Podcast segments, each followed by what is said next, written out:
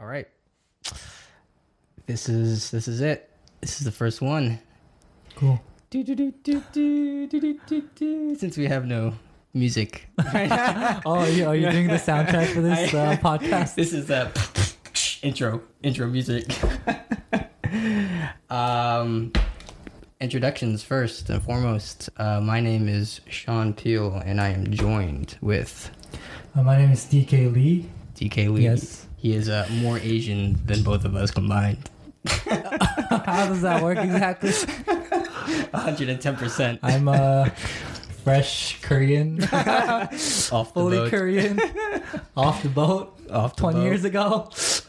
10 years ago? No, 20, 21 20 years ago. okay, I was like, whoa, Yeah. wait a minute. We have to reevaluate. it's like age restrictions and sensitivity here. um, so I'm gonna call this podcast actually. I haven't told you this. No, you The haven't. The name of our podcast. I'm actually gonna call it Culture Shock. Culture shock. Pretty interesting, huh? Why is that? Culture Shock. Is there a reason? Huh? Is there a reason? Uh, yeah, yeah. So, like, I guess the mission for this podcast, like mission statement, quote unquote, big air quotes, is really to bring a wider audience, especially for us Americans, Americans, uh, Japanese cinema or Asian cinema. I'm so biased. uh, Asian cinema in general, really, I think that there's, um, well, personally, I'm a big fan of Asian cinema. Um, I kind of step my my toes in the water with Japanese cinema since I'm part Japanese, um, and I just like the culture around it. And uh, I'm a big fan of the different movies that are there and the way they tell stories and the different things you can kind of take out of. Um, and then I kind of branched out to other uh, Asian cinemas between South Korean and like China, and there's just so much things to dive into and so much good things to watch that aren't really it's a it's funny because like it's available to all of us especially now with like things that like the world is so globalized and everything. So it's just trying to figure out from how can i bring that in a way that people can kind of digest it easier Right. and so that in that way it's like it's like culture shock really you know you go to another country and then you're like oh i don't even know what's going on so it's with me for you to like guide the boat for everybody Cool. Yeah. So- Yeah, you didn't. You didn't even ask me about whether it's, uh, you know, whether about the uh, the name. What do you think of the name? It how do you like the sucks. name? No, I don't. I He's think like, that's phony. That's like, what is this, a kid's show? No, it's, it's, Culture a, it's an interesting name. I think uh, culture shock. If you have something more genius, you know, this no, is only I, I- episode one. I have so not have. thought about a name at all. So He's like, oh, podcast. Yeah, you know, I think I'd like to join in on that. I- yeah, so I don't, I don't, I didn't think about a name. So better having a name than not having a name. I know. But yeah, this is podcast one of stuff. Yeah, stuff. episode one interlude to uh, name TB, TBD. No, no. So uh, we'll call it culture shock. I think Okay. that, I think that's pretty cool. Cool. So to start off, I think a easy way to jump in is to talk about what obviously everybody's already talking about. So I thought this was a good point to kind of start this podcast and everything is with uh, parasites. Bong Joon Ho's Bong Joon. Bong Joon-ho. Yes. For me personally, I want to chase like as we go like deeper uh, into our discussion. It's just why this film is so big. Right. Uh, I guess I had. That's like the one thing that everybody that I meet, I've been trying to ask and like figure out. And I think it was a good way to kind of launch this. Since everybody's talking about it, everybody kind of knows it. We're a little late. We're very late, actually. What do you um before we start on that? Yeah. I, I have one question. Uh, what do you think um our podcast, the main kind of uh, aim or goal Mm. of our podcast is going to be? I think um the audience might be interested in that because you know there are a lot of uh you know cinema podcasts For sure. around and and I think you kind of touched upon it before as well. I just explained it. right, right about about you know being um, an Asian focused. Right. right podcast about Asian cinema. Mhm. But I think it, um, a little bit more specifically, maybe if you can maybe touch on like what type of uh, podcast we're going to be. Is it more going to be like an analysis podcast or like talking about just movies in general, more in a Right. on a surface level, broad, more broadly, or is it going to be more Uh, diving deeper into the specifics of you know production of a cinema or Right, just question. like So it's like kinda themes who's of catering to. cinema. You know, like I think it'd be nice for the audience if they would maybe like to know See what they're know- getting themselves Yeah, see, really see what they're into. getting Like- themselves into. like I just saw with this Parasite, podcast and then because- they're talking about like heebie-jeebies. right, right, right. It, it could be a little, you know. So maybe if you could talk about maybe a little bit about the focus of Mhm. what we're trying to, you know, do with this podcast, I think it'd be great. Uh, I kind of wanted to find a mix in talking with, yes, a general kind of sense of the film as a whole, with everything the films I kind of talk about. Like for me, the biggest things that for watching a films or just for like movies in general is it has to be enjoyable. Obviously, like that's Yeah. kind of the goals of every movie. It's like it's entertainment. Why, why watch something? Why if watch it's not something if- be engaging? if it's not going to be engaging and like so like the biggest thing is like is the movies that we see enjoyable and then kind of branching out and talking about it like you know in a general sense of what do we like it? Why do we like it? What are the going to like what is your favorite scene? What are the characters? What draws you to the characters? Uh, what are those moments is and then kind of go into because we're also fellow filmmakers as well so it's like kind of go into talking about like the different production aspects but not not like super deep into just like oh this specific camera shot and like i can see where like not maybe bring up a little bit but that's not our priority.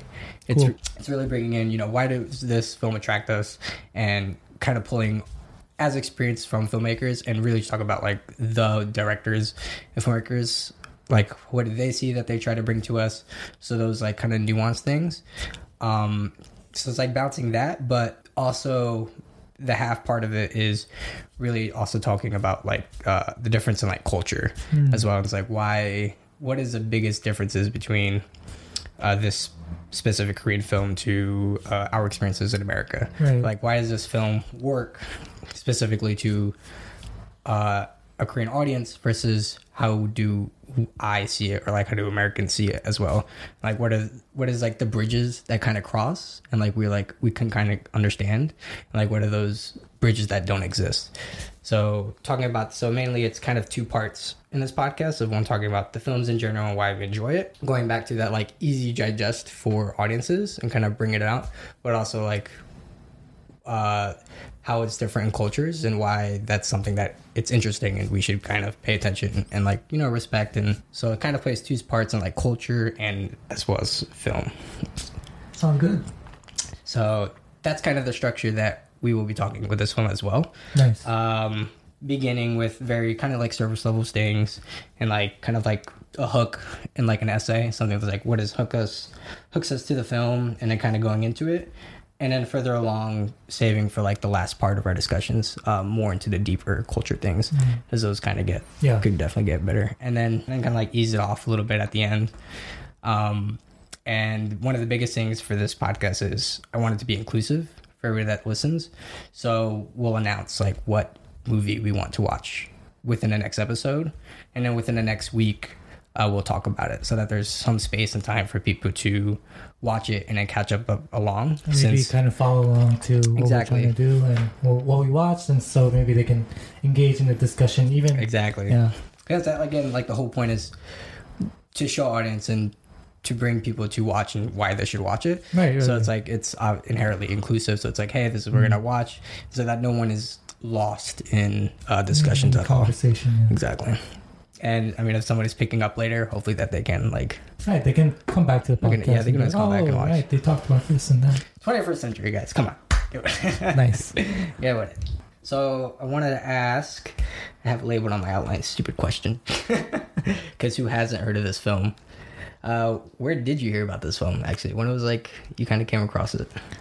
Um, I think the first time I heard about the film was actually um, at home, and my mom was actually she watched it before on at home. She was watching it uh, on the TV. Um, I think she was streaming it online, kind of illegally or whatever. Well, I mean, it was on Netflix at the time. Yeah, it was on Netflix, and she was watching it, and she really enjoyed it. And she was like, "Oh yeah, you should watch this film called uh. In Korean, it's called Gisaengchung." And I was like, "Uh, Sure. Yeah, I'll, I'll do that. But I never did. I didn't Who watch. listens to their mom's suggestions. Yeah, yeah, yeah. I, I honestly had no clue what, what the film was or what it was about or who made it. Mm. And after that, I didn't watch it for a really long time. I, I actually, after that, the next time that I, I heard about it was actually when it came to the uh, New York Film Festival. Okay, okay. And so it was on New York Film Festival. It was called Parasite, and I didn't know it was the same movie that my mom was recommending me. But um, it was there, and so I was like, "Oh, this seems." I watched the trailer, and I, I was like, "Oh, this seems pretty interesting." Um, and Bong Joon-ho made it, so it's like, Hmm, "Oh, I'm a fan. Maybe I should watch it soon." and uh, I still didn't. I, I I pushed it off for a long time, and then finally I went to uh, the New York Film Festival and watched it there. When it was in your face and you're just like, It wasn't in my face. I went there for a few other films, but, gotcha. But yeah, Parasite. I watched it there. Yeah, I uh, uh where did I? I definitely watched it. Um, uh, streamed it in uh, who knows where, but because well, at the time it wasn't it wasn't in theaters. It didn't have a, a theater release. Well, actually, Right. I think at the time it was, but it was still pretty limited I think it debuted in the film festival, right? Uh, it's possible. In in I think in, possible. in America it debuted in New York Film Festival. New York Film Festival first. But then Korea was out for a while. Yeah, Korea So was that's out for a why my mom was able to stream it. Gotcha, gotcha. Yeah. But even like before it gets to a theatrical release, like it's still really limited. Like you know, it's within a couple Yeah, of small yeah. theaters at a time, and then well, usually with like foreign films in general, it's not there for that long. Right. Dude, Parasite is still in theaters. It's still in theaters, and it's Still in theaters. I think it's still running in New York Film Festival as well. It's, I, not not the festival, but Right, in right. in uh, uh, Lincoln York- Center. Yeah. yeah, yeah, and here as well in in uh, Is it? Jersey. Really? Yeah, in uh, Clifton Commons. Really, it's still going on. Because because yesterday I went when I went to go see 1917, It was there. and we took on uh, off air, I was looking up times, and it was like, uh, Parasite was still on for like the Wow. seven o'clock, and I was like, I haven't seen it in theaters still. I wonder if I should just do like. Oh, you still didn't watch it in the theaters? No, I haven't. I was I was really debating it. I was like, I don't know if I want You to should. stay out that late. No, theater culture is dying, and you I should know. I, I, support I'm it. big, let me just clarify. I'm a big propon- proponent in keeping theaters alive and going to the theater. It's just a special experience when you watch theater. It is. It is. It is. That's a whole nother discussion for a whole nother time. Right. I don't even think it's for this podcast. But either way, But yeah, so just the amount of time that it's running in theaters is record breaking. And It's like interesting. It's, it's No- just no foreign film has no ever foreign run film has long. ever like yeah, it's been out forever. And I watched it online. I saw the trailers, and I mean, I fell for the marketing. It was good. Uh, seemed like a comedy, kind of like thriller. Like everywhere, like on the trailers, like ooh, there's a twist, blah blah blah. I was like, yeah, whatever. I'm not big on like marketing because like I, I know how it goes. I've been let down too many times to just kind of like go through that rabbit hole. When I did see it, I did sit at home and I was like, this is interesting. Like the first thing that came to mind was like very Quentin Tarantino vibes Really? to it. Yeah, it's, it's probably one of the biggest things that when I initially saw it is like that's kind of related to. And that's kind of like one of the things that I kind of go back to why I feel like it appeases uh, Americans a lot. But before we go down that rabbit hole, obviously we enjoyed it, and a lot of people enjoyed it as well. What like attracted it to you? What, what was your initial reaction? Were you kind of like shocked as I guess a majority of people were to this film, or shocked in what sense? Like in the story itself, or Right. So like in the story itself, so like, oh, that was like such a great masterpiece, or like, oh, I wasn't expecting that from Bong Joon Ho, or like this kind of movie to be, or did you like, wow, this is gonna make waves for movie? Um, honestly, I didn't feel as as electrified as the, the the audience. I don't. Mm. I mean, it's a great film. Don't get me twisted. I think it's a great film. I think it's executed really well. The sure. actors are phenomenal, and direction is great. And you know, it's it's definitely worthy of being called. You know, Yeah. maybe even the best film of the year or whatever. Yeah. I'm glad that like a film like this has a recognition Right. of that scale because it is it is certainly but that good. yeah but i think but- i think i i wasn't as um shocked Mm.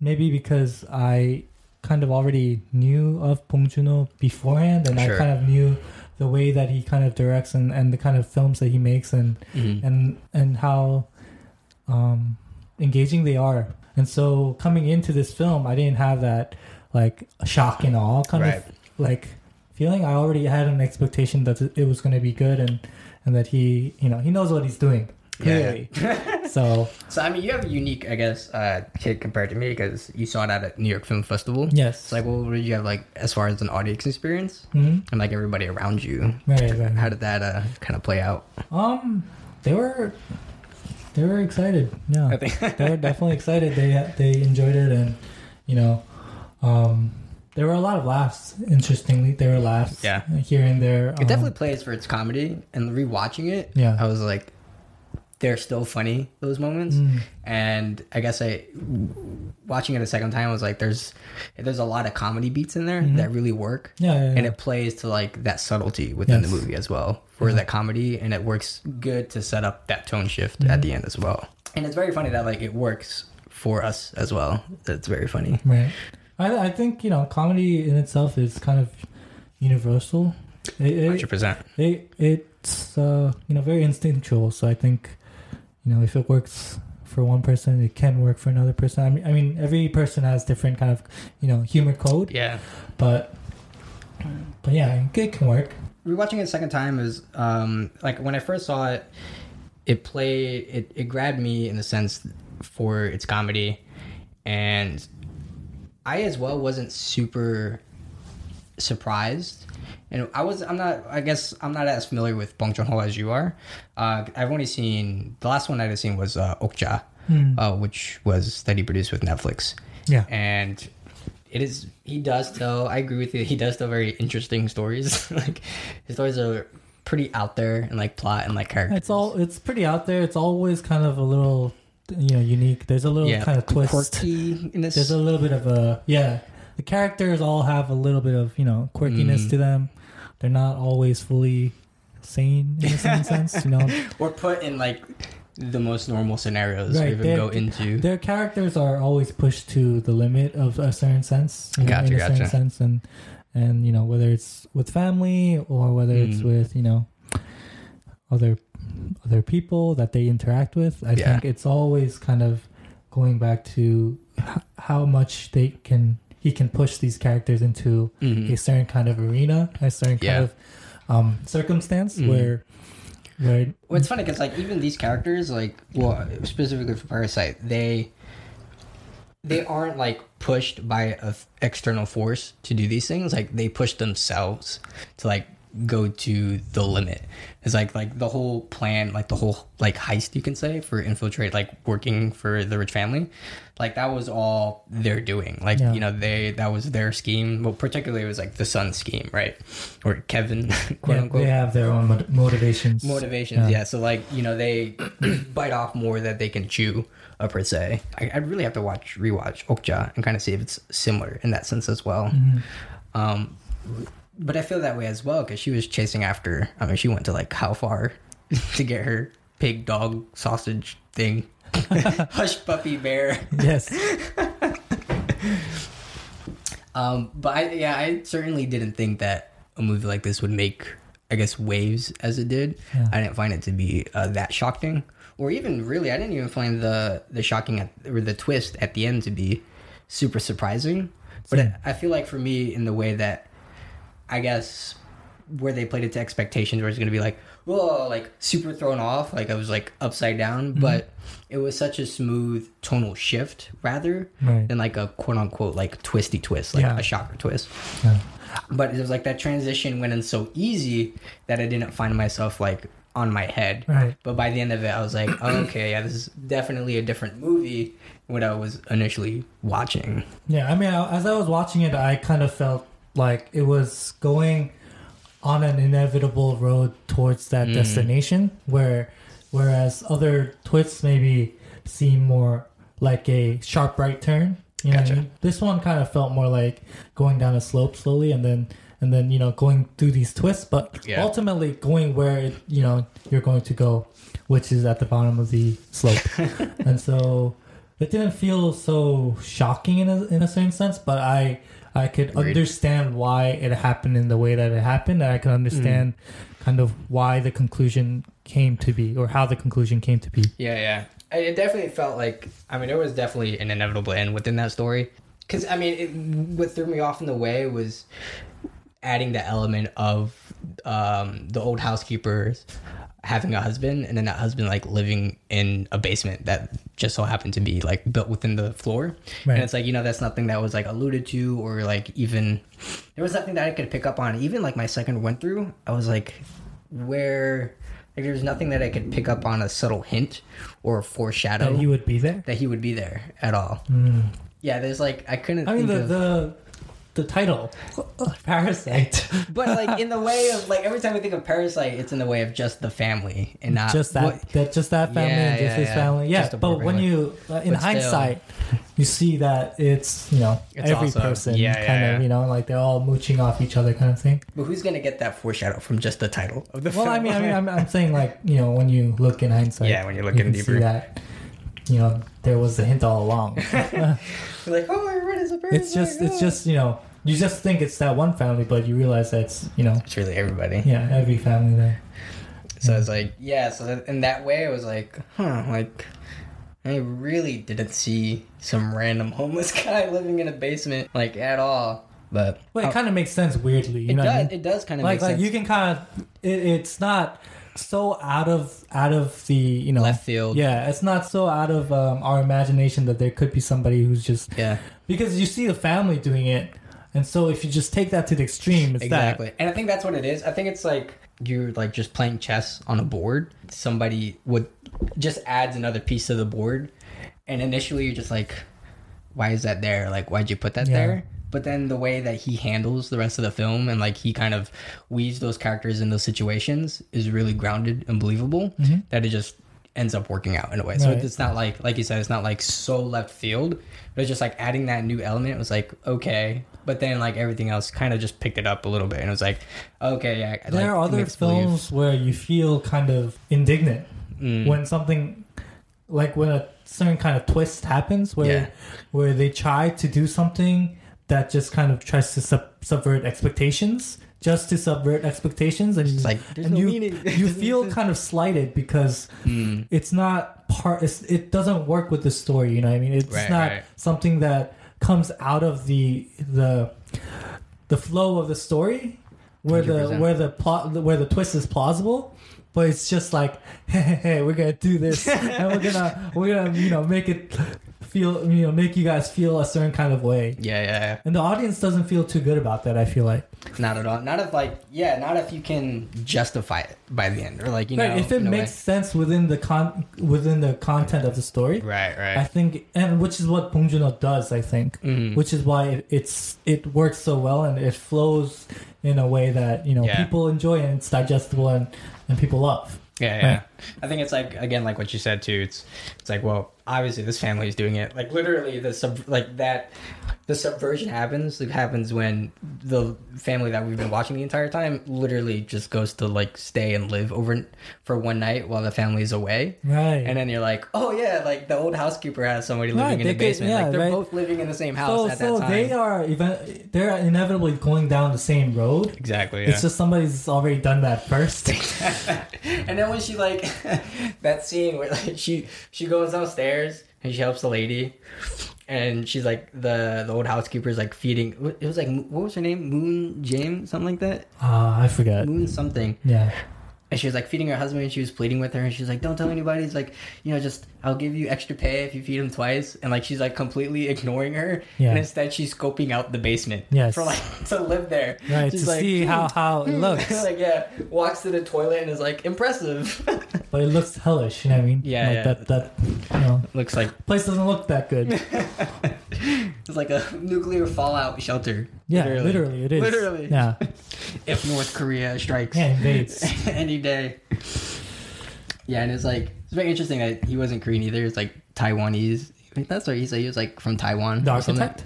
no no no the guy the, the husband Oh, the husband Yeah, was. yeah. I I he, he forgot. looked janky too he looked like I don't know. I, forget. I forget. what really like really got me watching that was he looked like he'd been kept. I mean, he had been kept under He there was, for like yeah, ten so, years or I mean, something like yeah, that. you like probably look long, like long that. time. But the fact that like his psyche though was still kind of sharp. Like there were moments where he's just like out there, But when he was talking, when he got tied up by the husband, Yeah. he was like, "He's like, you don't have a plan." He was like, "No, I've been living here and I com- call it comfortable, call my home." He's like, "Please let me live here." Like the way that his dialogue was, and just like, "Oh, he's still a person." Like, is. it and it, it's funny because the the the family Mm. they seem more um, illogical. You know what I mean? I th- I feel mm. like in that moment when I when I realized that um, there are people living in the basement right. and like the the rich family is coming in the house and like mm. I need to deal with the situation really quickly. I I would even if it's a lie, I would be like, okay, I'll you know I'll let you live here and I won't tell. Sure. You know what I mean, I'll I'll try to figure out what to do with the situation first. but they were so in a sense arrogant mm. that they didn't yeah, yeah. want them, you know, part of this, you know, this uh, lie. You know what I mean? Yeah, they didn't want to. They didn't want to include them in, in this part of in the part of the lie that Mm. that they were like, no, we're not going to let you, you know, Yeah. be here. And when the tables are turned, then he, they feel like, oh man, you know, I kind of Yeah. messed up. It was a, I mean, like in both sense, that whole scene that they were just attacking each other, and in the way I was thinking, I was like, well, really, the wife initially started it, and she was like, she was gonna call the police, Yeah, and then once everybody was revealed, everybody slipped and fell. Right. Then it went back to the old housekeeper, Right. who was like, now she has proof. Right. And so after that, then it was like diversion, It's and everybody because, was like, trying to attack each other. in a sense, they're in the same boat. They right? were, they were, but yeah. they're fighting each other and mm. not really fighting the rich instinct- family. And their first instinct was just like get back at each other. Right, Like, right, right, right. Which is, you know, it's kind of indicative of maybe even society in general. Like, Mm.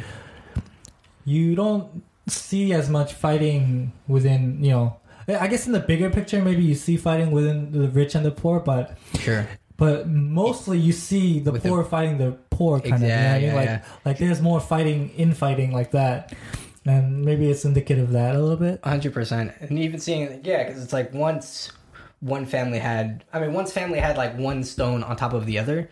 Like obviously, the new housekeeper has advantage over the old because Yeah. she lives there. So like that was her taking advantage of it. But as soon as like she they revealed the whole family who was there, then now it's switched to her, and like immediately she was like took some video and it was like everybody freeze. Like he was like Yeah. it's like a missile launch to North Korea. Yeah, And they literally like took advantage of them. They're like Yeah. sitting at the corner with their hands up high. right. It's like so literally it just became a feud like between the poor and poor. When in fact, yeah, that they're Right, literally on the imagine same if they boat. work together to try to make Exactly. something you know happen that benefits both of them but you know easily. they- but you know, you wouldn't get a you wouldn't get a movie if, if that happened there would there would be no six Oscar nominations without four and poor fighting. what was your favorite scene? Kind of going at watching this. What was your favorite moment? my favorite moment If you can remember that far. I think um well there's one kind of imagery that really kind of stuck with me Mm. and that's when um there's a shot of uh i think it's like a sandwich or like a bread That's right. and there's the like end. you know there's bread there's like lettuce and whatever like but then blood splatters on on on Yeah. the bread and i think that's kind of it was, it was a very uh i really like that imagery Mm. and i think it was it kind of shows um in one image kind Mm. of the whole situation at hand how Mhm. everything looks so pretty and so so nice and perfect and it's like a picnic and there's all Yeah. you know all these things that in the outside look beautiful and, and look grand and look look luxurious and look perfect but Right. as soon as you know there's a little bit of blood splattered you Ruined. it, it's this jarring juxtaposition of, of of this food that looks good to eat and then there's this this blood splatter, kind of like ketchup but it's like yeah. it's blood and when you know that you you feel this weird like uneasiness in you Mm. and I think that imagery really kind of captures that that moment and also kind of the film in general in a certain sense too, especially the ending of the of the film. Yeah, it's it's funny because like um, listening to even other podcasts or other discussions, uh, a lot of people kind of go back to this big thing of like cre- Bong Joon Ho creating this thriller, um, and this very intense and like anxiety film, using like these bright and saturated colors and like really in the daytime. Yes. I mean, really, not much of the film even happens really at night. I mean, there are parts, but even to the ending, like that whole se- sequence happens in the day. And Like it's like highlights are blown out. He like walks outside. He's like ah the sun, Right. and all those things happen like in the midst of like the chaos Yeah, of a birthday party. beautiful. It looks. yeah, it yeah. looks. And and I was funny because I was watching it too, and, and I was like, why does that kind of strike me? But it makes sense now because one of the biggest things that they quote in the film, it's like, you know, when the sun comes up in the day, it's like it, it really sh- brights up the house. So they're saying like the house looks really beautiful in the day because of that huge window, The the, window, yeah. panoramic window, kind of And comes the in. rain too. So it's like this really cool contrast that he creates too with like these bright colors in the day. It's like this beautiful uh, scenery and like modern architecture, and it's like just ru- ruined with like chaos and blood and all these things. One thing is that um, I think for me, uh, I mean, talk about going off for you with shot wise. I really like, and I see this too with in Asian films. So when he was just a little before that, uh, when he killed uh, the son, uh, American name Kevin. I don't know his Korean name. him? Well, he didn't kill him. That's right, but he hit him with the rock. Yes. So he when he was chasing him upstairs, and then He like the that pole- rock. Yeah, yeah. Right after that one. Right after he hits him with the rock. You mean? Yeah, yeah, but that that shot because Oh, he does shot. it twice. Yes. it- It's like the overhead close up of him, Yeah. and then he like drinks the jar, and then like then it's like cuts back to like the wide shot, and, And it just like throws it shows down, him like it's just blatantly like he just throws it out of his head, Yeah. and it just like flops like a fish on the Yeah. ground. Yeah. Like that shot, like those that imagery within such a wide frame, like you just see the entire like violence. The whole thing. That cap that like encaptures me a bit. Like I'm like, wow. Yeah. in a way that's more shocking than anything just because mm-hmm. like it's daring in a way and it just show it shows the whole thing. it just shows the whole thing and it's like in your face and it's uncompromising Mm. i guess sympathy for the character or like sympathy for the situation yeah. or like trying to hide anything that goes on like you know with- like he hits him in the head the first time it's like we don't see him throwing the rock at him it's just a close up of him throwing down the rock so we get it Mm-hmm. But when you capture in a wide the whole thing it's just like this is the situation It's kind of It's like, damn, dude. yeah yeah and it's Did I really see that? Like, and, and it's even worse because it's like it's not like you assume he's dead already when you see yeah, that, he- and he's just like cherry on top. no, he just lobbed it in his head. his second head. time. Yeah. like, uh, okay, that was that was that was wild. And again, in like daylight, and just like when no one's around. I also really like the scene where the kid is eating in the. He's like she. It's the flashback when the kid goes into the fridge and he's like trying to eat cake or whatever, and then and then um, you just see eyes like coming yeah, out. he's like standing up there. He sees a ghost. yeah, coming out of the uh, the basement. I think that's really well shot Mm. and, and just like freaky, right? It is. Imagine in your house. I don't you. I don't know if you have a basement, but imagine you're like you went- down there to do something, Mm. and like you look to your left or you look to your right, you just see eyes like looking at the only Yeah. bright thing are like these eyes. Oh, So that's why that's he's such a cheeky kid. like this damn kid. It's, I noticed too. I guess what I kind of noticed was even like in the entirety of the film, we don't really pay attention to the kid that much. Hmm. He just kind of plays like this important side role in a way that like I mean he knows the whole secrets, but just internalizes it and like everybody like the mother's like oh he's just like he's just like a schizophrenic essentially. yeah, he's just crazy, and yeah, you just, Just- need to fix him somehow. You know, like kid needs fixing. kid needs fixing. I gotta feed him a little more cake. Uh, but it's like, yeah, we don't. We see how wild he is in the beginning, and then we just ignore him entirely as a character up until the second half of the film. And even then, we don't really pay too, too much attention. But it just becomes apparent that it is a important plot mechanic. Right. I mean, he knows everything He in does. a certain sense, and I think, but the, doesn't he know like Morse code? Yeah, yeah, yeah. and he yeah, and because that's of the Boy kind Scouts. of yeah, and so that's why he is able to figure out. Wow, this the light thing is actually a Like, person, or it's like yeah. it's it's sending a message. Maybe it's not a person. Maybe he's still not sure. I think he doesn't know it's a person, or Mm. Yeah, I mean, he, he translates it right, in the tent, so right. he obviously knows that. I mean, he, he might just think it's his Just, message. yeah, You know what I mean? a ghost. Yeah, a ghostly message or Help me. something, but. There's a ghost in the house. But I think it goes to show. I think what he's also kind of maybe the film is trying to say is like you know, maybe if we paid a little more attention to Sure. the things that kind of mattered. Yeah, yeah. I mean, like the the, little parents. things. I mean, the parents. You know, the rich rich family. The parents they they care about the children. eh, For sure.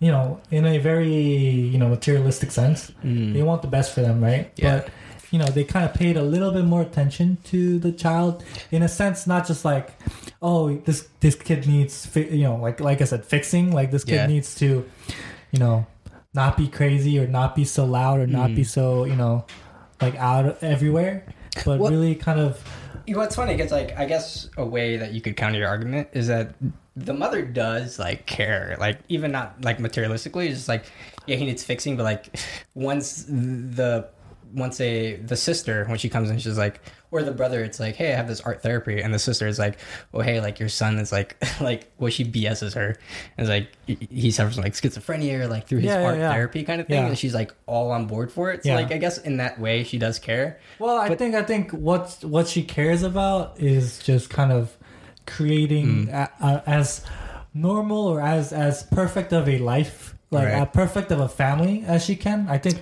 maybe she, I mean she does care. She's Yeah. she's she really isn't a bad person. Like she really wants Simple, the best simple. best for her her kids and stuff like that. But I feel like she is approaching it in Yeah. kind of the wrong way. Well, I I- think she's trying to fix it with money. You know, what I mean? like Yeah, yeah. everything I can do, if I can just pay somebody to do it, it'll work. Yeah. Not like oh, if I really spend time with my child and really kind of get to know what he's about and what Mhm. he's thinking and what he's doing, then maybe you know I'll maybe those things can be fixed in that way. But Mhm. I don't think she approaches life in that way, and so that kind of goes into the way that she you know deals with her kids as well. It's like going back to that, like the sticking with the socioeconomic, that those themes is like obviously she cares for her children. Like yeah, like She cares. Yeah, like wants them for a better life, but like in that approach that she doesn't do it the right way because she's like she like she because I mean, yeah, like said, there, there's. I mean, I don't. I, I can't say it's the right or wrong way. Right, right. But I think she can approach it in multiple Mm. multiple fronts, and because like what I was getting at is she doesn't do it in like she doesn't like open up to other opportunities. Like like she said when she was hiring, she's like, I don't really trust people outside like the business, and she was like, you know, I'd rather take hire somebody that Like a you know very well, right, right, right, right. So that's why the whole family is included. Yeah. And when she tells the sister, she's like, Are you sure you want to meet uh, my my uncle? She's like, she's like dead serious. Like you know, I'd rather have someone that I can know always that you know. recommendations, right? Only recommendations. And that's why she's easily fooled in that way as well. So it's like, and that's kind of like, backfires on exactly so that way and that's the thing with going back to you know the rich that they're not or that battle between classism they don't open up to anybody outside of the elite Mhm. per se as well either so in that sense it's like the wrong way of doing things that like if you're not going to branch out to like anybody and just stay within that this sort right. of niche she pocket just yeah, right, then like easily things can go sideways right. as seen Especially when somebody tries to infiltrate it, like uh, that that poor family. Yeah, when the, when she like went down to the basement, it was like you go serve them the the tea and go back up. She's like, wait, and he's like he bows politely and walks away. Right. Was like hilarious. yeah, I mean, she's she's very gullible, oh yeah, right? Like she, once she once she feels like something is right, Yeah. that's the only thing she she sees, and there's nothing. She doesn't. change your mind. Yeah, she doesn't think about maybe you know anything else. But maybe it's because she's so she lives in such a sheltered life Mm. That everything 100%. kind of works the way that she kind of wanted, as long as she pays them, and so exactly. nothing kind of worries her, and like she doesn't like look behind her back for anything. Yeah. And so maybe that's the detriment of you know her, her flaw. We, as you can see, we completely exploited her. Like the Right, entire right. film was basically exploiting the wife, like Right. in every way. And the and the and the the husband was a little bit more um, cautious For in a sure, sense, and maybe that's because she, he works and he kind of has Mhm. that kind of um, Well, you can see like even like as that heist uh, plot went on, like there was those different levels and layers and like difficulty per like Yeah. parent that they had to fool. Like obviously the wife was like the easiest, right. The husband, and then the husband took a little more. he and tested like the taxi yeah, the driver, so he really uh, had to like prove his taxi- job. Yeah, And then they clearly were like, now the housekeeper is like, she's a sheep in fox clothing. Like, Mm. yeah, she's a fox in sheep's clothing. Like, she practically owns the place because Yeah. she's been there through the first person. right. So it's like obviously She was it's like, the most trusted one there. yeah, yeah, yeah. so Un- like undermining her is the biggest challenge that they have, Mhm. right? it was very interesting. And one of the things I wanted to go into is like how meticulous, like really the entire film is. I think one of the biggest things I noticed the second run through, and I was going through uh, on these notes, is like so many little details that Bong Joon Ho does and like executes that really bring all the movie together with between like plot points and like even cinematography like there was one thing i noticed with an edit um where the wife um it was the first lesson with uh, kevin and he comes in and then they, he's teaching the daughter math and he's like does the whole thing with the pulse and he's like you just have to chop away at the test. And then the wife like gets up she's like why is he touching her? And it's like she puts him at ease and then like then she like flips open the page for the next page and then next shot is like her flipping through cash. So it's like that little detail is just like so smooth within the cut. That kind of same thing happens so often throughout. And one of the uh, another big thing that i noticed is like this and I, this was something that i went back to even to my first time watching was going to this theme of um like planning like such a big core in the film. It's like everything motivates these characters or like really makes them like cocky is just like that they have a plan for everything. They have a core drive. They have a that- core uh, drive. where they know exactly what they want to do, and, and they try to How to do it. plan it as as best as possible. And and it's interesting because you know the father says you know the best plan is not having a plan at all. That's exactly Right? like that's like to me that that whole like line or like that line that he does is the movie. And he's just like the best plan is to have no plan. Because it'll never go wrong. It'll never go wrong. It's like clearly that shows, and it's like then the son acts and he's like, "What was your plan?" Like first he's like, "What was your plan?" He's like, "He has no plan," and then the son says, "He's like," then he apologizes. He's like, "I'm sorry for everything." Because the entire thing He tried was to plan his it, plan yeah. initially, and then he's like, "I'm gonna make it right," which is why he get everything happens at the end because he Mm. goes down to the basement. Everything kind of revolved around that. That was for me. That was like the centerpiece for the whole thing. Very weird stuff. Yeah, I mean, it's like playing to like it's so intentional. Like def- everything. yeah, definitely the script is tight. it is. It is really tight.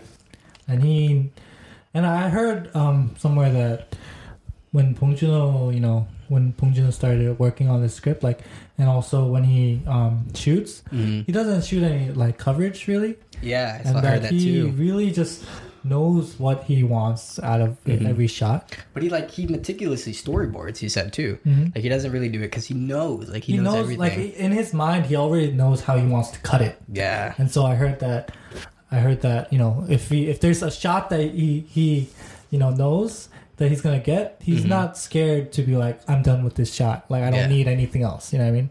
He's like, oh no, I'm I'm sure I don't need anything else. Trust him. And and I heard like the editor editors that work with him Mm. kind of have a hard time sometimes because in, in one sense they're kind of amazed because Sure. because when they do actually edit it, they're like, "Oh wow, we really didn't need anything else, and Yeah. it works."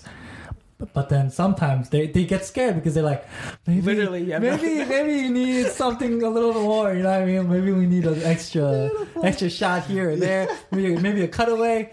But but really, like that's the. The, just his mind works in such a way that Mm. he kind of has it edited in his in his mind, and I think that's crazy. And I think it kind of shows in the film too, the way that everything feels so tight. And I think because he really knows the story, you know, I mean, every like little detail, like everything is like meticulous. Everything is planned out, and it just like He knows how it wants to and go. works. Yeah. yeah. Like he knows what he wants, knows it down to like the T. Like within every department, he's like, "This is what it is. This is gonna be. This is the shot. This is the next shot. This is how it's gonna cut together." Like even when going through, uh, I kind of noticed this when I was watching. I think it was on Variety, because they usually like do notes over a scene and he was saying um, he was going over the dialogue between the brother Kevin and then his classmate when he offers him the job when he goes away right, right, right. outside, and he's like that truck that passes by. It's like that was Intentional. planned, like that was intentional to hit there. For me, that was that attitude is like The bus, right? Right, like bus, yeah. the meticulousness for like no reason. And so when my second watch through, I was like, well, why does he do that? And it's funny because like it's it's it's just all it is is like over the shoulder mediums for like the talk, and as soon as a bus passes, like the music kicks in, like the tone in their conversation. and that's the moment. I think that's the moment when He the character yeah, he decides. accepts. yeah. yeah, and they go into detail, and it's like then it's like moving shots, and I'm like, wow, like everything Right. changes after that. and and I, uh, it to be able to think one step further like that, I Mm. think is what make, makes him really special, Yeah. and and what makes his films on the surface just easy to digest, but when you look deeper into it, it really kind of works Yeah. towards that simplicity. You know what I mean? It's definitely like good rewatchability too, because it's like Yeah. those things that you know that he takes such good care of the film as a whole that when you and everything is so intentional that when you watch it, there's definitely details that you don't notice because it And works. you might never notice it ever. You might but, never, yeah. But it still works for the benefit of the story, so that even when you just watch it, it adds to something where it helps the audience kind of um, digest it better. Like you said, for that scene, it's all about accepting that that you know Mm. um, offer, Yeah. and that that bus passing by is kind of like a signal that this is the moment where he decides to change the way Yeah. that he you know Clicks. yeah, and you might not, you might never notice that bus. You might never really care about what that bus is doing in Right. that scene, but he puts it in there, and whether you co- consciously know it or not, your subconscious kind of already kind of realizes mm. that it is. It's it, yeah. yeah, it is what it is. It's doing what it's supposed to be doing. Yeah, I think that's like a testament to just like how everything is just smooth and like the tones change like within you know without noticing or just like it shifts gears like so smoothly. Like Yeah. with between that like the conversation changes and again within like uh going back to like right when that dime drops and then they figure like the like so when they leave and the whole family's drinking and talking crap and like that's dynamic shift like i was like how i was interested in like how did that work exactly? Like how did it kind of catch me off guard and it was it's funny because like it plays to its comedy again it's like everybody's home you know everybody's having fun like family everybody's like joking it's like he reads the diary and he's like you scumbag and she reads the diary and then she's like you know the real like character of your father is like Yeah. when everything kind of drops down, you'll be like a cockroach and like run away. And then like everything shifts and he's like he gets angry and he like he's about to punch her and it's like a literal fight and it's like the music stops and like you're like what's gonna happen? And it's like, aha, it's a joke. And then right then and there, the wife comes in. It's like perfect. Like you went from comedy to like everybody's successful, and then you do it to like, and you start with the family, and that's what got me. It was like Yeah. the fight within the family that you thought was gonna get serious, Yeah. and then then you branch out to like now the story gets a little more serious. Yeah. And, And, and, and, and it's it's also the play on um, the tension that's already there. You know, because exactly yeah. Because you never know when the the rich family is going to come back. You know what I mean? And and I think um, there's a quote where um, a film like a thriller or like a, a suspense. You know, I think I think Alfred Hitchcock said this, but um, you know, to make a good suspense film is kind of like you know having a, a person sitting at a table and Yeah. there's a there's a bomb underneath them and and you know you never know when that bomb's gonna go Mhm. off but it's there and and the audiences know but the characters don't Yeah, yeah. and so that's where the suspense comes from Yeah, we was talking about like the difference between uh, surprise Yeah, and suspense surprise and like shock. And it's like, well, it's like if you play out that scene where everybody's having dinner and there's a bomb under the dinner, if the audience doesn't know that there's a bomb under the table and it blows up, It's a that's shock. Yeah. yeah. But if you do know, then you know it's gonna blow up, but the characters aren't aware, so you're scared for them. Right. So it's just And I think- I think, that you know, suspense. Bong Joon-ho is playing on with that too in that 100%. scene where where you know you don't like the characters don't know but you know that they're gonna eventually come Yeah, yeah. you know It's just like it's mm. inevitable i mean it's inevitable things are gonna be found out eventually. I think Yeah. for me, like that point was when the son again, when he was like, they smell the same. He's just, and he's like, they're like, what are you talking about? Like so oblivious, Right. and that's like the first drop of like, okay, like things are eventually gonna come apart. Mm. Like there's no hiding it, obviously. yeah So the culture into this film, um, I'll start by saying it's funny. So like again, my for me like my biggest question is, um, why is this film blowing up in like the U.S. or like in America? I mean, this film won first of all won Palme d'Or, pretty big, pretty big accomplishment. Yeah. Branched out, so like Neon bought it um, and distributes it in the U.S. Uh, premiered in New York Film Festival apparently, and it's like crashing over in the U.S. that was a good investment by neon they they are killing it right now. They bought another film. Actually, I heard Uh-huh. today another foreign film. So I'm interested in what that's gonna be. But what did they do in Golden Globes? They had like ten nominations. I don't know, but they won something, right? I think so. I didn't watch it, so I, I, I don't know. Yeah, and I just looked over Yeah. the the things. But Oscars, six nominations: Best Director, Best Motion Picture, which I'm excited about. I'm glad it gets the recognition as it is. Um, noticeably, what it did, it's like no actors or actress uh, nominations at all. So it's Mm-hmm. like we're not quite there yet. Well, I mean, I think to be fair, you know, people have different, For sure. you know, just because it's. You see, I think this is something that kind of, in the back of my mind, I kind of Mhm. have where people are more excited just because it's a foreign film, not because of the merits Sure. of the film itself. Yeah. and I and I think that undermines the film as as a art. You know what I mean? Because Yeah. I don't want the film to be no um recognized just because it's an Asian film. right, right. And or just because it's a. Korean film Mm. and everyone's like, "Oh, it's so great, it's so great, it's so great," and that's why it gets awards. I don't want that. I want I want it to win because Bong Joon-ho is it. actually a great director, and that these actresses and actors are really good actors, Yeah. right? That's why I want it to win. And I think sometimes, uh, you know, it it becomes muddled when Mm. so many people because it's something new and exciting get like like are so you know Yeah. happy about it that it, it just kind of becomes this tidal wave of like you know recognition that it like, kind of it everything. it kind of loses its its real merit. You know what I mean? Sometimes Yeah. sometimes people just like it and just kind of becomes this like you know bandwagon where you know Mhm. people just hop on and it's great. Oh yeah, Yeah. it's great. It's great. It's great. even to like the extent of like, oh, we, you kind of guess feel obligated to give it an award. Yeah. It's like, oh, now it's making so many waves and so many people love it. It's like, But it is It's a like genuinely a good mistake. film, and so It is. that's why I'm happy about it. You know what I mean? It's, it's, it's genuinely good film. It's it's genuinely something that I think deserves it, and so yeah, it's good. It's great. I'm happy that it's winning all these. Yeah. that's a Korean film, and I'm happy. it's just a Korean film. Korean pride all the way. Yay! You know, this this podcast is divided. but but I want it to be because of its merits. I don't want it to be Yeah. because of because it's something that.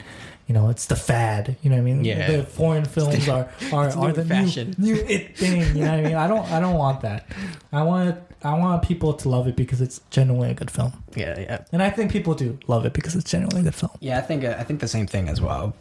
It's just like keeping that right mindset, and then Yeah. like hopefully in the future things kind of go for the better. Yeah, I'm I'm, I'm I'm so happy that you know like more you know foreign films are are being Mm. in the spotlight, and I think this is another step towards that. You know, Yeah, this is really another step. So I think I like even when I, have, I haven't watched the speech, but like a few people have come to me and I've kind of read on it. But it's like when he in the Golden Globes, Mhm. uh, like what is he saying is like you know if you get past that one inch of subtitles, you'd be exposed to so many great, great uh, so many great stories, Yeah. and great films, and it's like a testament to what I want this podcast to be Mm. as well.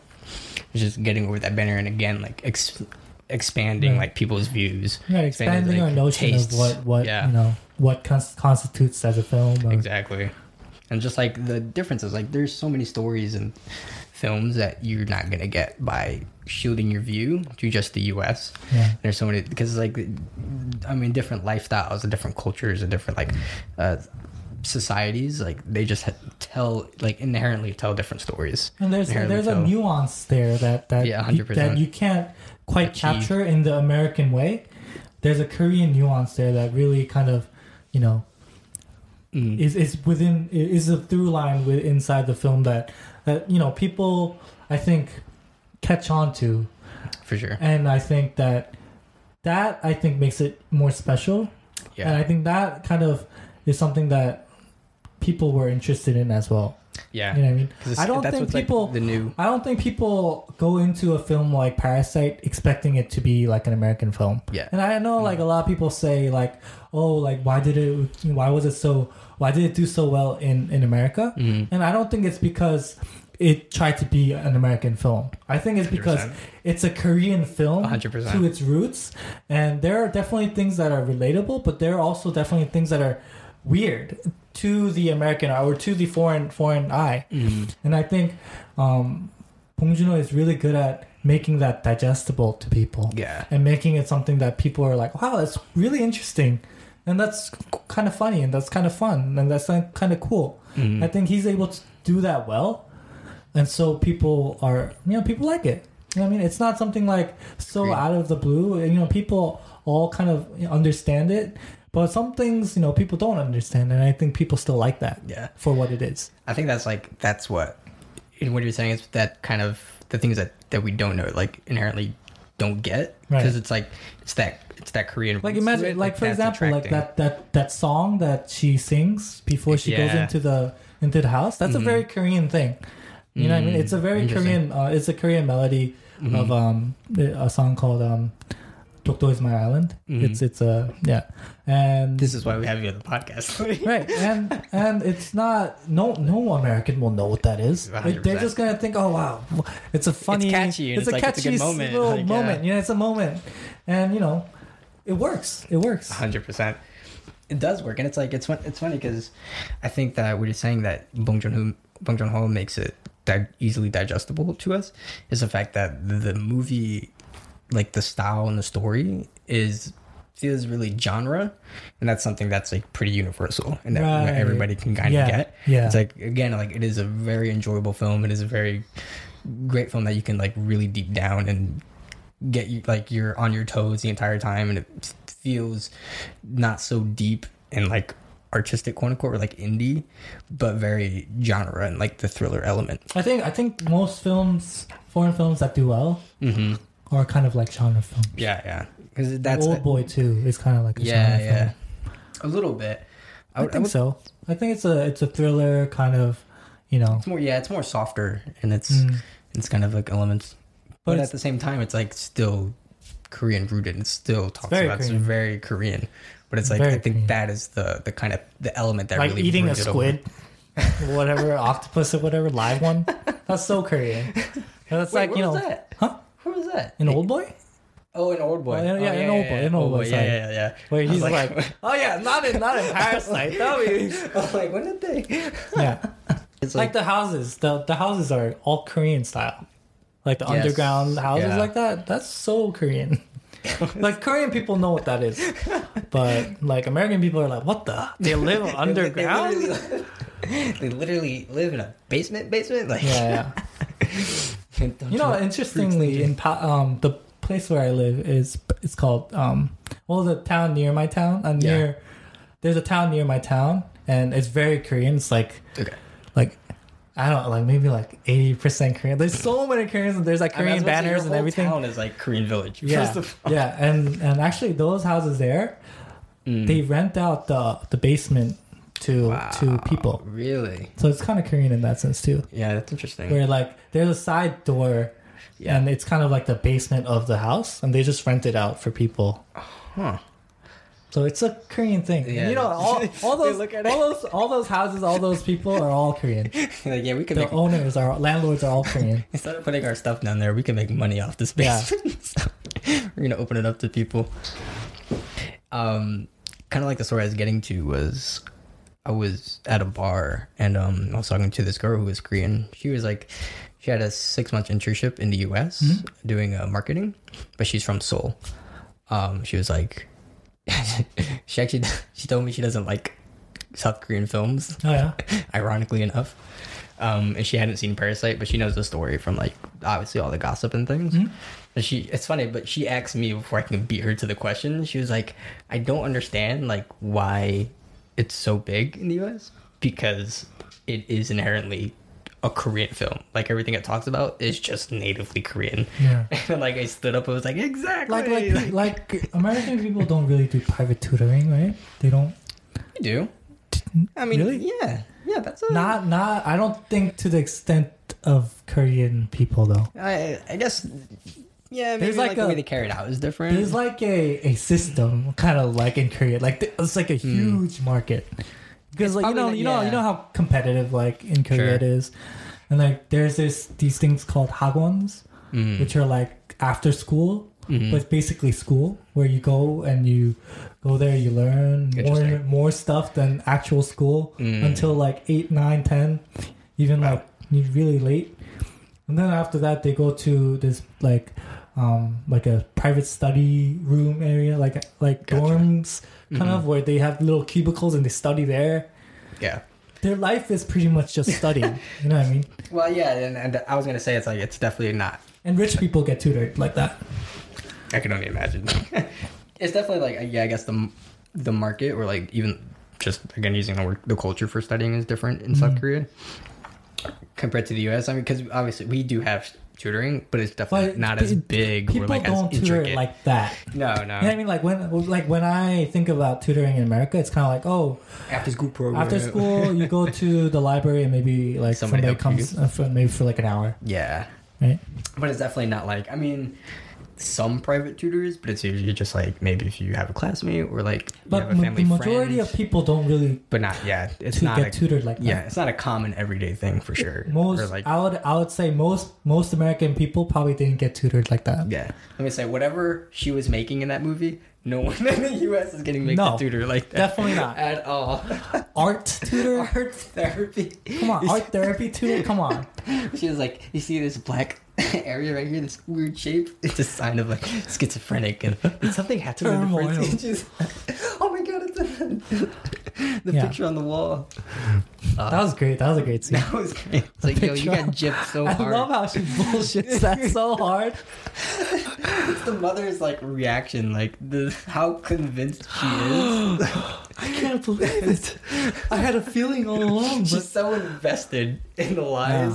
She's like, ah, and the kid too. Like even the kid just like dives into it. It's just like bows. Yeah, Yeah, so somebody walks upstairs. yeah. I guess. What do you think?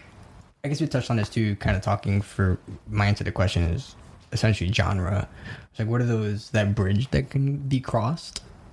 Um, What are the bridges that kind of connected from? Yeah, yeah, and like what can we relate to um in Parasite and in general, and like what Bong Joon Ho does that makes it enjoyable enjoyable for people. And again, like using that that phrase like easily digest, Digestible. digestible uh, for us. Um, I think the first thing maybe is that he's not afraid Mm. to do his own thing or like to do what he Sure. set out to do. I think that's the most important thing as as just um, films in general, Mm. movies in general. I think the ones that do the best are the ones that are true to itself. Yeah, And I think his film is always pretty true to itself. I think playing onto that really quick before we're going, it's like because he, it's not like he he made this film. It's inherently like a, it is catered to South Koreans, and it's very like directed for his home because I'm like he did Okja, you know, like that's Yeah, an I mean, I, I don't film. think I don't think So what he was trying to do was so- was trying to make this international film. Exactly, I think he all. just wanted. I I don't think he was trying to make like a Korean film either. I think he just wanted Mm. to tell a good story, and yeah, I think that's the that's where it came from. You know, you Mhm. want to tell a good story, and you know, stories. The beautiful thing is it's universal. You know what I mean? You know, it, it it can resonate with anybody who watches it. It could work. You know what I mean? yeah. There's always that potential there, and I think that's curate it good enough, and just like then it just yeah, and and, and, itself. and Bong Joon-ho really, you know, he loves films, he loves movies, and I can tell that, you know, and so I, I'm sure those things seep into his films, you know. hundred percent. There's a lot of uh, Hitchcock in this film, Yeah, like a lot. everywhere. Like you said, Tarantino, you can kind of get a little bit Kinda, that yeah.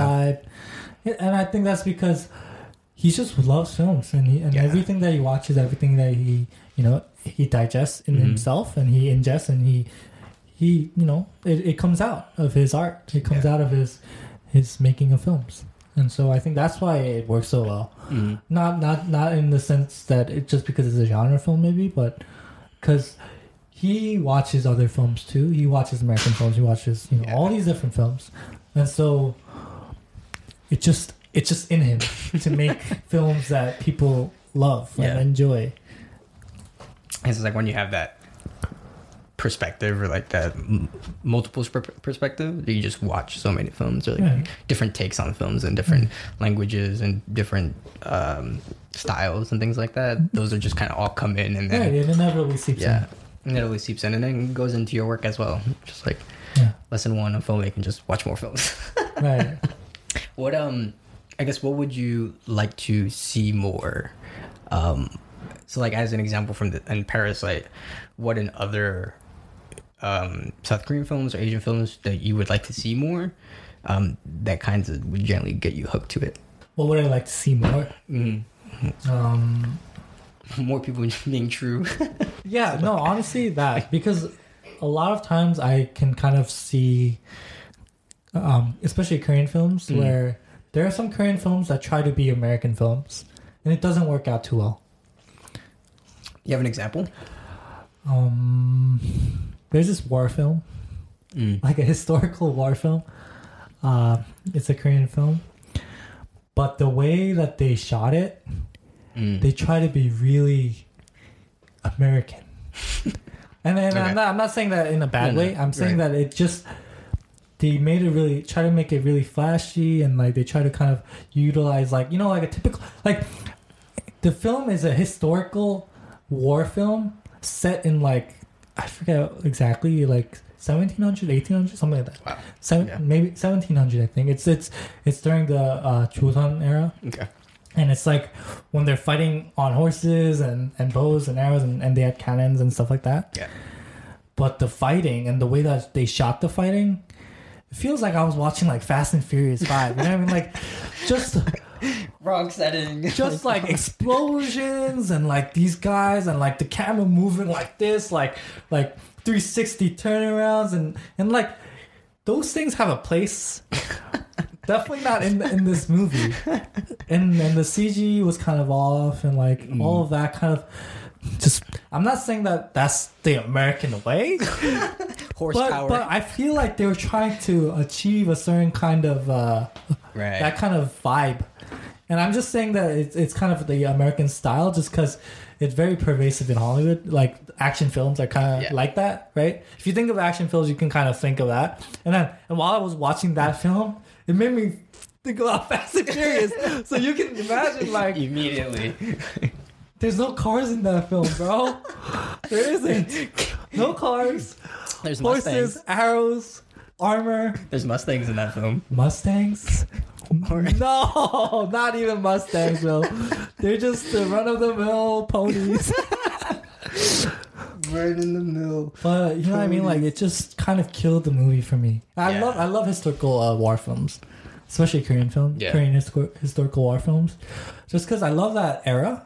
Mm, interesting. And You may be the first person ever to say that. really, I'm definitely like I don't know something about like it's it's harder that- for yeah, non-Korean people too. It is, I suppose. just because it's you just kind of foreign history. don't know the background of it, and you're just kind of thrown in. Yeah, yeah. And, And you're just like, what the hell is going on? Yeah. Yeah, Horses, swords, yeah, cannons. What? right. Huh? Doesn't make any sense. They're like, who are these characters? And it's like that was like a big political figure. Yeah. And like, what? And, and when I look at the kind of like the armor or like kind of like the it seems like characters, fantasy more than. it just the characters are way too pretty looking. Mm-hmm. Like they're in a war, bro, and they're like full makeup and like they just look not like they're in war. Mm. And like there's like these female characters who are fighting, which is fine, but I think like they just look so pretty. Like you're in a war, bro. You need some blood and some some dirt on your face and This is a a little bit of a struggle, you know. That's what I'm what I'm hoping to see in the film, but like, dang man. It was a Korean Mulan. I mean, yeah, she was a minor character, but but um, Still. she wasn't she wasn't like Mulan, but yeah. And then there was like this weird love story in in the middle, and I'm like, does this have to be there? If, if it's a Hollywood movie, no, there's got to be a little romance. There's got to Did it really have to be Fast and there? the Furious and some romance. Like, and like, the film could have ended like an uh, like 30 minutes earlier, and I would have been fine. Like they didn't need all that. Yeah, see, and it's hard because war, especially war films, Yeah. extending a battle for like an hour is hard. Yeah. There's only so much fighting you can show. You need like a story beat, an arc, Mm. and like if it's just fighting the whole time, people get bored. No matter how flashy and cool it 100%. looks. I'll tell you, the, the best way to tell a fight scene is it's got to be story driven in Mhm. some way. You Yeah, have to tell a story story-driven. through your fighting, through your characters. Yeah, John Wick taught me that. yeah. it's my real dad. It has to be because of a dog. Always. that will always get people to watch. Not horses. dogs. horses. horses. No. I, lo- I love horses, man. Okay, well there was one horse actually. There was there was. Oh, yeah, he did ride a horse, Yeah, yeah, he did ride a horse. He did. I didn't watch the last one, but What? yeah, I, I didn't. I, I want to watch it, but I haven't had time. Wrong podcast to yell at you at. Wrong. We're gonna start another year podcast. Oh, this is Asian cinema. Asian. I mean, Keanu Reeves is part Chinese, you know. So, you know. he looks white, man. No one's We're gonna be not- like he's Chinese. We're drifting, but we're not too far, you know. Okay, okay. we're Yeah, dipping in a little bit. What about you? What about you? Um, I don't know. Um, again, I really like um that that genre sense. That, that I think that definitely does breed out to where everybody can really kind of understand. Yeah, I think it helps a lot. Without, because well, I mean, personally, I I do like native.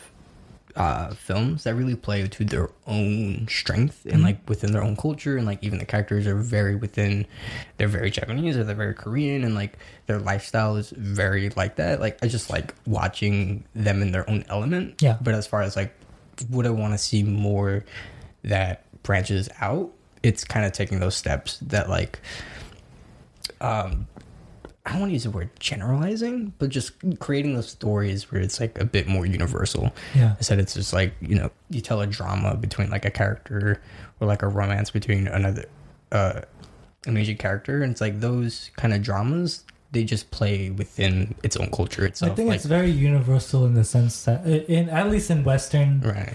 it's very um universal. It's very modern, like the story itself, Mm. right? And so 100%. a lot of people in the West can also understand what that is going, what that Yeah. story is about, whether it be Korean or not, Mhm. right? Because it's a very modern family, modern Yeah.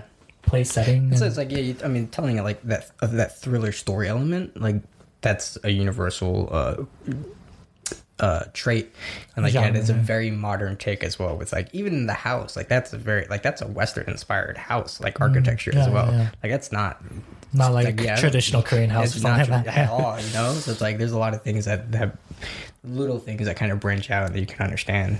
It's like I think it just makes it easier for people yeah, it does. It does. Coming like, into it. They're not like, oh, why is this king? Uh, Why is the entire film set inside of Yeah. a basement? Why is the whole house in a Mm. basement? so maybe I guess in that way, it's like telling those more outward genre-esque stories rather than just kind of being more inherently a, a drama or like something that you like. The setting of the film is very within like South Korean or like the characters are very Korean.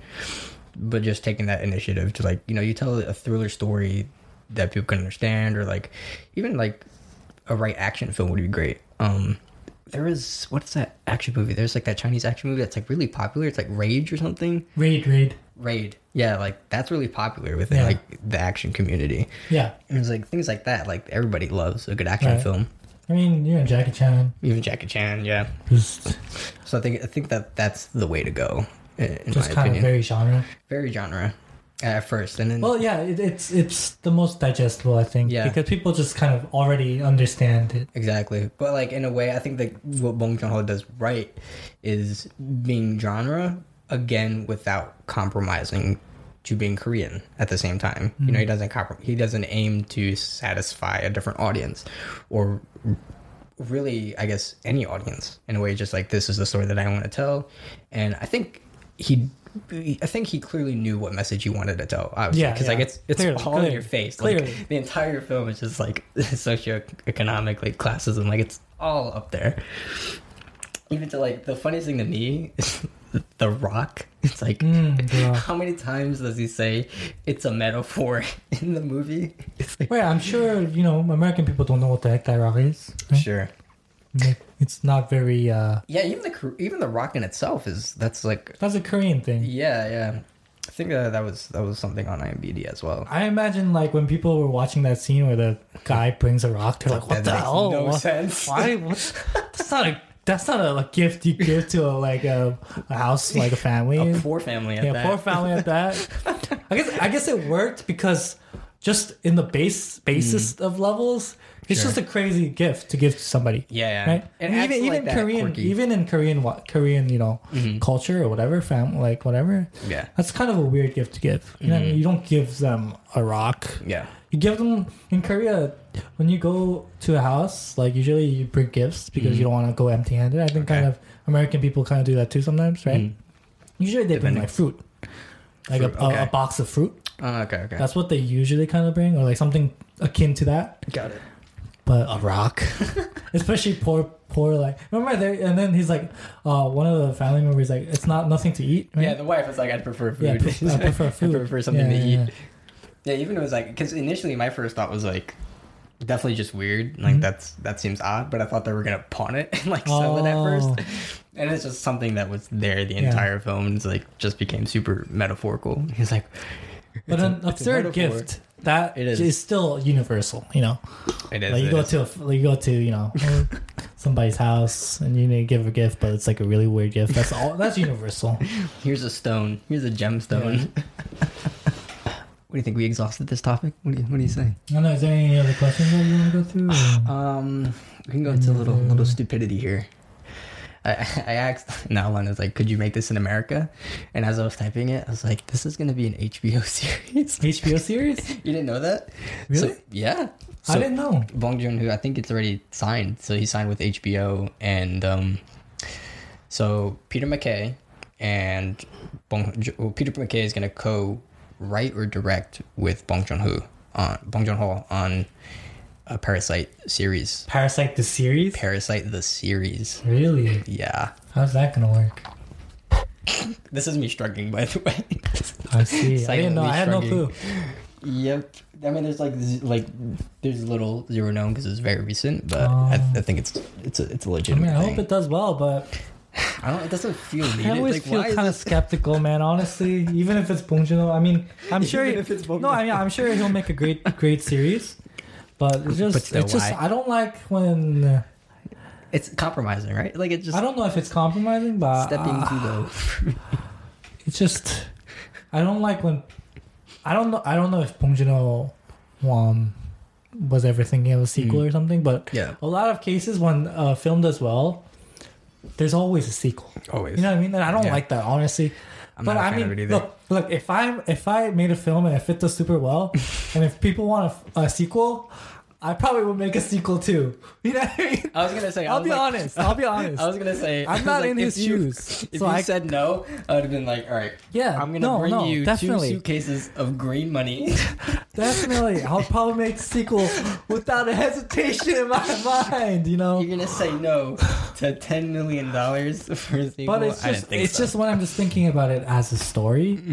Like, it's, isn't, isn't it a self-contained story like Parasite? I feel like. What do I you mean, mean? like I'm sure you can expand it upon it more Mm, if you delve deeper into it. But for sure. I just feel sure. like, I mean, I'm not saying about Parasite, but I feel like certain sequels, oftentimes, they fail because it wasn't intended. You know what I mean? It wasn't Yeah. fully fleshed out Yeah. in the way that the first one always inevitably is. That's why it's like I guess again going back to like how meticulous this film was. It's like everything was just played so perfectly. And I'm like, sure Bong Joon-ho can do well. Yeah, he, we'll do. We'll do fine. yeah, he'll definitely do fine. He'll do. He'll he'll make it and it'll be great. I'm pretty sure he's gonna like subvert um expectations for this, and like I'm pretty sure it's just gonna be very different compared Yeah, to I mean, he has, he has tons of ideas, so I'm sure he has more Yeah. stuff. But but, I'm just like- saying sequels in general. Mm. It's just like It's just sometimes some certain sequels they just do it just because you know you can make more money off it. Exactly. And I don't know if that's necessarily the best thing.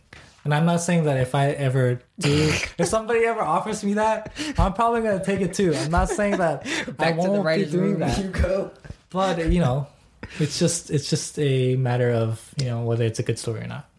And hopefully, I have the It's like how much confidence I have the I have? I have, hopefully if that if I ever come if I ever am in that situation, I already had wanted a sequel or something like that, just like or I have or I have the integrity to say no. mm, Honestly, just like in- everything you write has to have like a little opening, oh, a little space for extra money, a little a little tail. Don't close it off too much. you get, and then you have like you at least have an outline to get started. if they approach you, you're like, don't even worry about it. We already got that covered, bro. Already, I already saw this coming. Bong Joon-ho probably already saw it coming. He's like, "Yep, I already have it down though." I can't. I won't have the integrity to say no until like after the fourth film. when I know I'm already banked. Right, right, right. Like, my money, like, my, I need to, I need to feed my family, I bro. feed my family. I need to do that. I can't be poor living in a basement. Yeah. it's already like that. Do you have any rants from this film? Anything that like you're just like, why did this character do this? Why did, why did this story element happen? Honestly, Anything fanboy? not really. Honestly? I think, I think it it came to a conclusion where it, it was inevitable, and I think Sure. I enjoy stories like that because I feel like it's got it was guided Gotcha. by this invisible hand called uh Bong Joon-ho. but um, Called nerdy guy. yeah, What do you think of the ending? Do you think it's? I mean, it's like it's I, very I interesting mean, ending. I, I didn't, I didn't, I didn't um particularly like the ending Mm. just because um I don't know. I I, I felt like it uh, It was a it big. kind of fizzled out.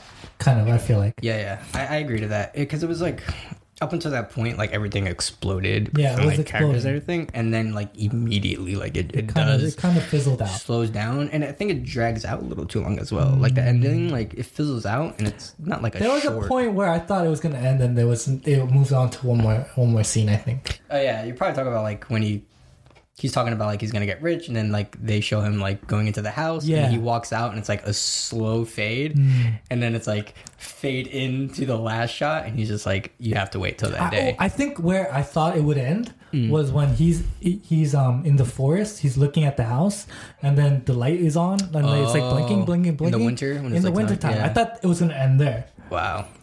Because that would have been like, oh shoot, what's gonna happen? And then you, and then sequel, sequel, sequel. It's the money grabber right there.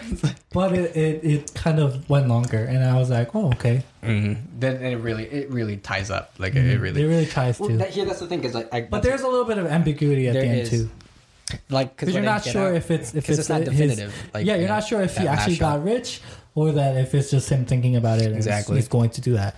So like my take is again going back to like that the story like arc of like that planning and just like you know like planning like I mean taking evidence from like the film right so they keep planning best planners have no plan right and so it's like everything that they plan just like immediately goes down Yeah, so like the entire ending like that ending is just like him planning what he's gonna do in the future yeah. Is he doing then- the same thing again? Exactly. So it's like, but then it's like we see it and we see there's just like imagination in his head because like Right. by the last shot he's like you just have to wait. Yeah, So like the fact that it didn't even happen, it's like will it even happen? right. It's because again, it's like what every plan that he does inevitably fails. So it's like, will this even work? You know. So in that way, that's what it's like. mm, It leaves it open. You know, it's like it. it it's wishful thinking. Like it's literally just wishful thinking that he wants to do. I, I like the part though of the cycle. Like it, it kind of completes the cycle where Mm. It the does. the father becomes a basement dweller. You know Yeah. what I mean? Yeah. And I, I like that completion of the cycle Mm-hmm. where there's always going to be a basement dweller. Yeah. And I like that. I think what's it we should we should um, kind of take note of with this with every episode and every film that we do. Kind of the biggest thing is I guess the three biggest things I add that to the list is of course like benchmarking it or like a checklist. It's like obviously is a film enjoyable like first and foremost. This one was definitely enjoyable. Second is like I think I talked about this is like does the film have substance? Mm, yeah, yeah, yeah. I think like uh, quite a few times I've had experiences with Asian cinema that's like it's really substantial within like its themes and the story and everything feels like meant something and other times it's just like drops the ball at the end mm. it's like everything that you built up for was for nothing and it's just like again kind of like sometimes it subverts expectations well even actually most time it just does it to subvert expectations and it just Yeah. there's no payoff Yeah. essentially like is there a payoff or no payoff and then the third is just like I just forgot. but oh, that cycle is it. I kind of noticed more a lot recently with films. It's like, and I knew this before too, because I do like writing a lot, and I do write, and it's like you kind of find yourself with telling stories that really within filmmaking, storytelling is just one full circle. So you kind of start with your film and these characters, and then in order to find a conclusion or have that um catharsis in it. So you have to go Bring it back. back. Yeah, you have to bring it back to that moment for them to kind of like be satisfied or like confront their uh, fears or issues and things. So it's just like this full circle. And it's like, does the story kind of do that? To answer your third question, yes, it does. yes, it does. So like this movie definitely checks all those. Um, kind of like needs to like like every film to be really good and to like be successful as a story. Like at the bottom line, these things kind of have to happen Yeah. in a way. I mean, the full circle part, maybe does the person have a certain significant change at the end, Mhm. or does he kind of come back to? Yeah, yeah. But it's like even I find myself sometimes too like stories naturally kind of come back to itself by it the does end. in, in a very yeah traditional stories. a, lot, yeah. a lot of very, you know, those stories do. I think it, it makes it feel kind of good inside of us. You know, Sure. it kind of It's like there's completion. Yeah, Yeah. like you said, cath- catharsis. Yeah. so I think that those definitely this film definitely satisfies those. Is it enjoyable? Depends on if you like it or not. I think that's a very subjective thing, but for me, yeah, I, I liked it. I, I would say even like come on if you're like one of those. If it is it enjoyable in in terms of uh, film analysis and film lovers, yeah, I, I, guess think like so, definitely. defining how you enjoyed it is subjective, but like even if you were like, like if you're so into it that you hated the characters that you hated like because it was an outrageous plot, you Mhm. still enjoyed it. Like you put in time to like. No, some care. people put in time and they regret it really badly. You know, Some people you, don't I like think You enjoyed hating it. yeah. I mean, I enjoyed it. And the second one was substance. I think it definitely has substance. hundred percent. I think that, regardless of if you like it or not, it does have It does, yeah. So that one's more objective. and then we talk about the third. So, yeah. So the last things I want to talk about as well is for the podcast talking. It's is this a film that you would recommend to others? I guess this is going back I to so. the whole point of this podcast is Cool thing is, out. this one I don't even need to recommend people. yeah, this this is why we started with it because it's like obviously in your face, and it felt like if there was if there was any good time to start a podcast like this, This is a good time. it'd be right now. Yeah, Uh, a, a podcast of this topic, of, of this this- topic yeah, style. of Asian cinema and all my beliefs in which one is. and if you haven't seen Parasite, then what are you doing? It's okay.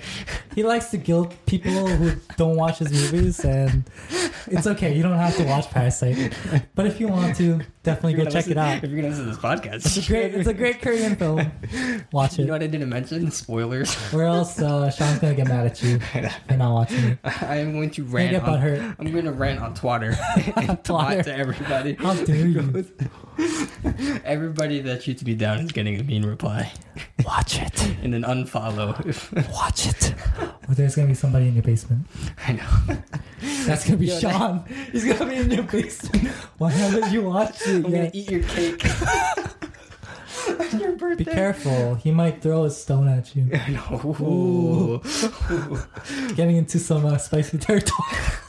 So the one thing, the rant that I found on IMBD was like, why would an architecture make the three bulbs only manual select? Oh. Like, if you, like somebody had to physically hit those buttons at the right time. Yeah. what architecture? Every does- single time you have to hold it down. like it? it was, oh wait, he just flicks it, right?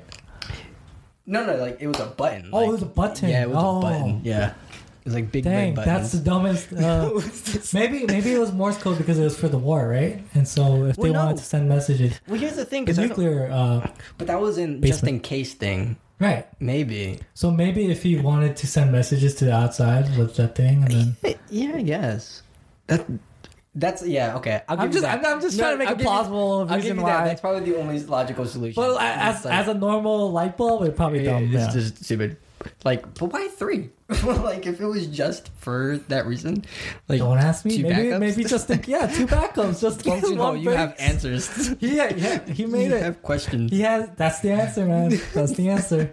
He told me. it's like, because I'm like, was it literally made for the guy to live down there? Like, okay, now your job is to just hit these buttons. no, I- so let's say there's a hypothetical situation where Mm. there's a war, nuclear, you know, Yeah, makes sense, outbreak.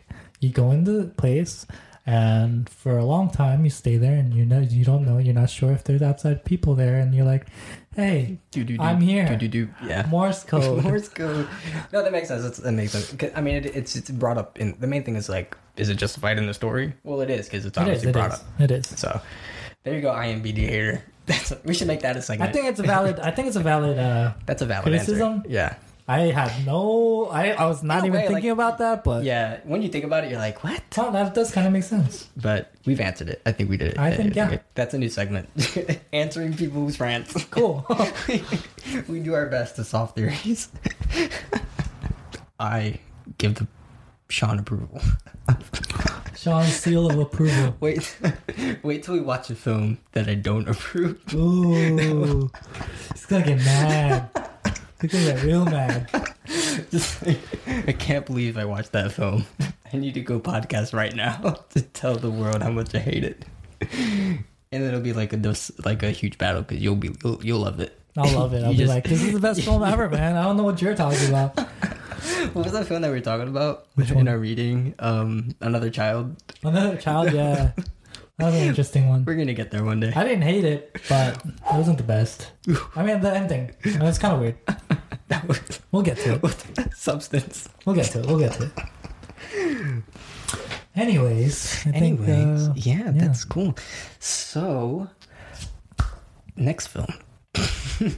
so we're, we're gonna go through. Um, we decided to do. Mm, I don't want to go through like Bong Joon Ho's entire career. Um, I think if we should split like a s- segments or like quote unquote seasons, what do you think? Like five films per Okay. per topic, essentially. Yeah. We're gonna do a retrospective on Joon-ho. Is that what we're trying to do? Yeah, I mean we're already down this rabbit hole, so I might as well. Yeah. I think a good uh, film to maybe start is um, Memories of Murder. Memories of Murder. Right, that's Joon-ho, right? Yes, yes. I think Memories of Murder, Mother, um, is one that you wanted to see. That's really that was like his is his first one. No, I think Memories of. Murder was his first one. Got it. I think. Don't don't quote me on that. IMBD facts. Um, Snowpiercer. Snowpiercer, Okja. Okja he did. Uh, so yeah, Memories of Murder, Mother, um, Okja will go to Snowpiercer for sure. will go to as well, and then well that's it because we did Parasite. four, so that right? yeah, Yeah. So and Parasite would be five. Yep. So those will be the next four. So Memories of Murder we'll do next week. yeah, I'm down. Enough. Uh, hopefully, this, I don't know if this episode will be posted. by- I mean, we'll do Yeah. whatever you gotta do, man. We'll, we'll get to it. We'll get to it. Cool. Uh, that has been Culture Shock. Is that how you're gonna end every podcast? That has been Culture Cat. Get it? Shock. You're, you're gonna you're gonna listen to this and you're gonna cringe later on.